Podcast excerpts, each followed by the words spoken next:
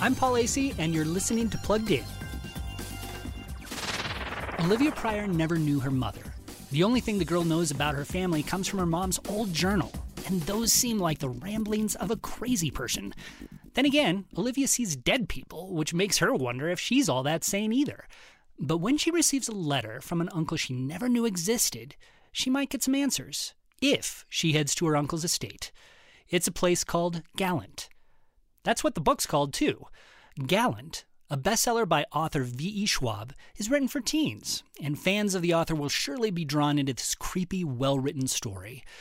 But, parents, let me emphasize that this is a spooky, dark, spiritually murky book, and Olivia might not be the only one with reason to be scared. For more beautiful book reviews, creep on over to pluggedin.com slash radio. I'm Paul Asay for Focus on the Family's Plugged In.